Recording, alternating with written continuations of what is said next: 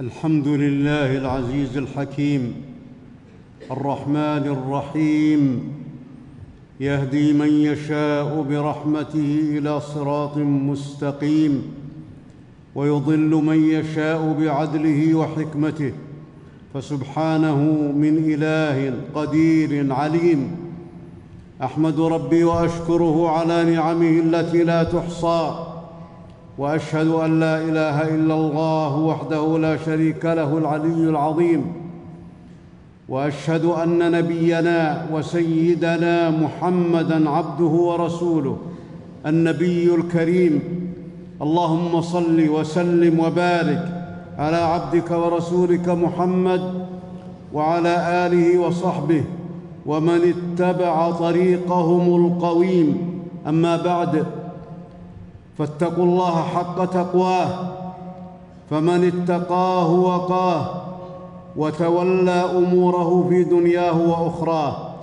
قال الله تعالى ومن يتق الله فهو حسبه. أيها المسلمون أيها المسلمون تفكروا تفكروا في الأمراض المهلكة. والأوبئة الفتاكة والجراثيم الضارة والكوارث المدمرة كيف يتقي الناس أسبابها؟ ويعدون لها أدوية ويعدون لها الأدوية الناجعة ويرصدون لها المبالغ الطائلة وينقذون المرضى مما نزل بهم. أيها الناس أيها الناس أعظم الأمراض هو مرض النفاق وشعبه فهو مرض خطير وشر كبير. إذا استولى القلب إذا استولى على القلوب أماتها فصار صاحبه حيا كميت وصحيح البدن مريض الروح قال الله تعالى في قلوبهم مرض فزادهم الله مرضا ولهم عذاب أليم بما كانوا يكذبون. النفاق النفاق داء عضال ووباء قتال لا يبتلى به إلا المسلم. أما الكافر فلا يوصف بالنفاق. لأنه مجاهر بكفره والكفر مشتمل على أنواع النفاق كله. وقد خاف قد خاف من النفاق المؤمنون ووجل منه الصالحون. قال البخاري رحمه الله تعالى في صحيحه قال ابن أبي مليكة أدركت ثلاثين من الصحابة كلهم يخاف النفاق على نفسه. وقال عمر بن الخطاب رضي الله عنه لحذيفة رضي الله عنه أنشدك الله هل ذكرني رسول الله من المنافقين؟ قال لا ولا أزكي بعدك أحدا. ومعنى قوله أنه لا يفتح باب الجواب لمن يسأل عن أعيان المنافقين. وليس المعنى أن من سوى عمر منافق. وقال الحسن البصري رحمه الله لا يأمن المؤمن النفاق على نفسه. وقال الإمام أحمد ومن يأمن النفاق؟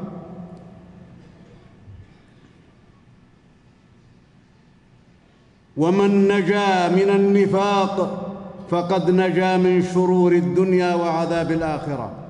ومن وقع في شرك النفاق خسر الدنيا والآخرة.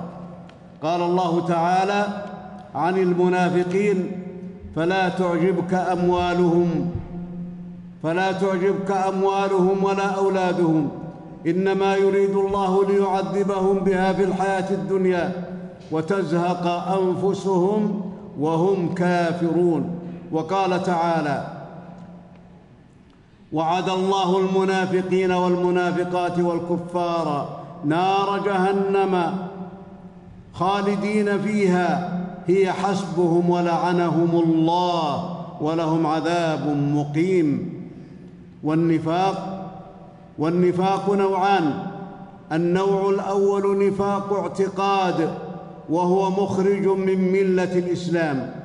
ويراد ويراد بنفاق الاعتقاد اعتقاد المرء ما يضاد الإسلام جملة وتفصيلا أو يضاد بعض أحكام الإسلام التي يكفر من لم يؤمن بها ويلتزمها.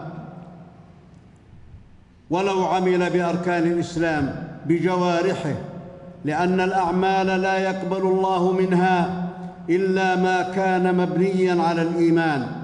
فنفاق الاعتقاد هو أن يظهر الإسلام ويبطن الكفر. قال الله تعالى ومن الناس من يقول آمنا بالله وباليوم الآخر وما هم بمؤمنين يخادعون الله والذين آمنوا وما يخدعون إلا أنفسهم وما يشعرون وصاحب النفاق الاعتقادي صاحب النفاق الاعتقادي مخلد في النار والعياذ بالله. قال الله تعالى يوم يقول المنافقون والمنافقات للذين آمنوا انظرونا نقتبس من نوركم. قيل ارجعوا وراءكم فالتمسوا نورا وضرب بينهم بسور له باب باطنه فيه الرحمة وظاهره من قبله العذاب. ينادونهم ألم نكن معكم؟ قالوا بلى.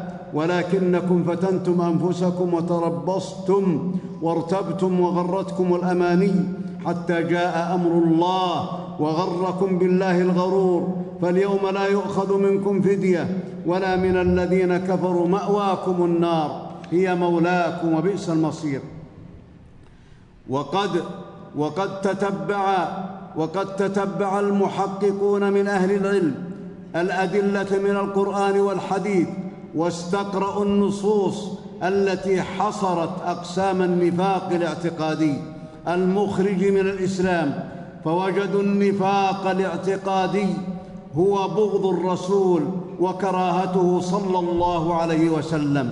فمن أبغض النبي محمدا صلى الله عليه وسلم فقد كفر ولو عمل بأركان ولو عمل بأركان الدين. وقد كان المنافقون يصلون ويجاهدون مع رسول الله صلى الله عليه وسلم ولم ينفعهم ذلك لبغضهم لرسول الله صلى الله عليه وسلم في الباطن قال الله تعالى إن تصبك حسنة تسؤهم وإن تصبك مصيبة يقول قد أخذنا أمرنا من قبل ويتولوا وهم فرحون. وقال تعالى هم العدو فاحذرهم قاتلهم الله أن يؤفكون. والعدو هو المبغض الفرح بالمصيبة الكاره للنعمة. ومن نفاق ومن نفاق الاعتقاد بغض وكراهة ما جاء به النبي صلى الله عليه وسلم. قال الله تعالى والذين كفروا فتعسا لهم وأضل أعمالهم. ذلك بأنهم كرهوا ما أنزل الله فأحبط أعمالهم. وقال تعالى وقال تعالى قال قال تعالى ونادوا يا مالك ليقض علينا ربك. قال إنكم ماكثون لقد جئناكم بالحق ولكن أكثركم للحق كارهون. فمن أبغض ما جاء به النبي صلى الله عليه وسلم فهو نفاق اعتقادي. ولو أحب النبي عليه الصلاة والسلام وأبغض ما جاء به فهو في النفاق. ومن نفاق الاعتقاد المكفر تكذيب النبي صلى الله عليه وسلم. قال الله تعالى في قلوبهم مرض. فزادهم الله مرضا ولهم عذاب أليم بما كانوا يكذبون. في قراءة غير الكوفيين. وقال تعالى وإذا ما أنزلت سورة فمنهم من يقول أيكم زادته هذه إيمانا. فأما الذين آمنوا فزادتهم إيمانا وهم يستبشرون. وأما الذين في قلوبهم مرض فزادتهم رجسا إلى رجسهم وماتوا وهم كافرون. فتكذيبهم زادهم نجس نجس فتكذيبهم زادهم نجس نفاق وخبث. ومن نفاق الاعتقاد المضا ومن نفاق الاعتقاد. المضاد للإسلام تكذيب بعض ما جاء به النبي محمد صلى الله عليه وسلم أو بغض بعض ما جاء به النبي محمد صلى الله عليه وسلم. قال الله تعالى أفتؤمنون ببعض الكتاب وتكفرون ببعض؟ فما جزاء من يفعل ذلك منكم إلا خزي في الحياة الدنيا ويوم القيامة يردون إلى أشد العذاب وما الله بغافل عما تعملون. وقال تعالى إن الذين ارتدوا على أدبارهم من بعد ما تبين لهم الهدى الشيطان من بعد ما تبين لهم الهدى الشيطان سول لهم وأملى لهم. ذلك بأنهم قالوا للذين كرهوا ما نزل الله سنطيعكم في بعض الأمر والله يعلم إسرارهم. ومن نفاق ومن نفاق الاعتد ومن نفاق الاعتقاد الفرح بضعف الإسلام والسرور بتمرد الناس عليه وتمني الانفلات من تعاليمه. والكراهة لظهور هدي رسول الله صلى الله عليه وسلم وعلو دينه ونصرة الدين الإسلامي. قال الله تعالى لقد ابتغوا الفتنة من قبل وقلبوا لك الأمور حتى جاء الحق وظهر أمر الله وهم كارهون وقال تعالى المنافقون والمنافقات بعضهم بعض يأمرون بالمنكر وينهون عن المعروف ويقبضون أيديهم. نسوا الله فنسيهم. إن المنافقين هم الفاسقون فصاحب هذا النفاق فصاحب هذا النفاق الاعتقادي في الدرك الأسفل من النار سواء اجتمعت فيه هذه الأنواع كلها أو وقع في واحد منها إلا أن يتوب إلى الله. قال الله تعالى إن المنافقين في الدرك الأسفل من النار ولن تجد لهم نصيرا لأن لأن الضرر من المنافق أشد من الضرر بالكافر المجاهر. وأما النفاق وأن وأما النفاق العملي فهو أن يعمل بخصلة من خصال النفاق. وهو مع ذلك يؤمن بالله واليوم الآخر ويحب الإسلام ويعمل بأركانه. فهذا قد ارتكب معصية وكبيرة ولا يكفر بالمعصية. وعن عبد الله بن, بن عمرو رضي الله عنهما قال قال رسول الله صلى الله عليه وسلم أربع من كن فيه كان منافقا خالصا ومن كانت فيه خصله منهن كانت فيه خصله من النفاق حتى يدعها. إذا حدث كذب وإذا وعد أخلف وإذا اؤتمن خان وإذا خاصم فجر. رواه البخاري ومسلم. ومعنى خاصم فجر طلب أكثر من حقه. أو لم يعط ما عليه من الحق. وعن أبي هريرة رضي الله عنه قال قال رسول الله صلى الله عليه وسلم آية المنافق ثلاث إذا حدث كذب وإذا وعد أخ وإذا وعد أخلف وإذا اؤتمن خان رواه مسلم. فهذه الخصال إذا فعلها المسلم وهو عامل بأركان الإسلام محب له مؤمن بالله فمعصيته معصيته معصية نفاق عملي وليس باعتقادي وخصال النفاق العملي أكثر من هذه الخصال لأن شعب النفاق تقابل شعب الإيمان. وقد قال النبي صلى الله عليه وسلم الإيمان بضع وسبعون شعبة فأعلاها قول لا إله إلا الله وأدناها إماطة الأذى عن الطريق. وإنما ذكر النبي وإنما ذكر النبي صلى الله عليه وسلم النفاق في هذه الأمور لأن بقية خصال النفاق العملي ترجع إليها إذ هي أصولها. وإذا لم ينزجر المسلم ويكف ولذا لم ينزجر المسلم المسلم ويكف عن خصال النفاق العملي ويتب إلى الله منها. استحكمت فيه وجرته إلى النفاق الاعتقادي. فباء بالخلود في النار. قال الله تعالى يا أيها الذين آمنوا اتقوا الله وكونوا مع الصادقين. بارك الله لي ولكم في القرآن العظيم ونفعني وإياكم ما فيه من الآيات والذكر الحكيم ونفعنا بهدي سيد المرسلين وقوله القويم. أقول قولي هذا وأستغفر الله لي ولكم وللمسلمين. فاستغفروه إنه هو الغفور الرحيم.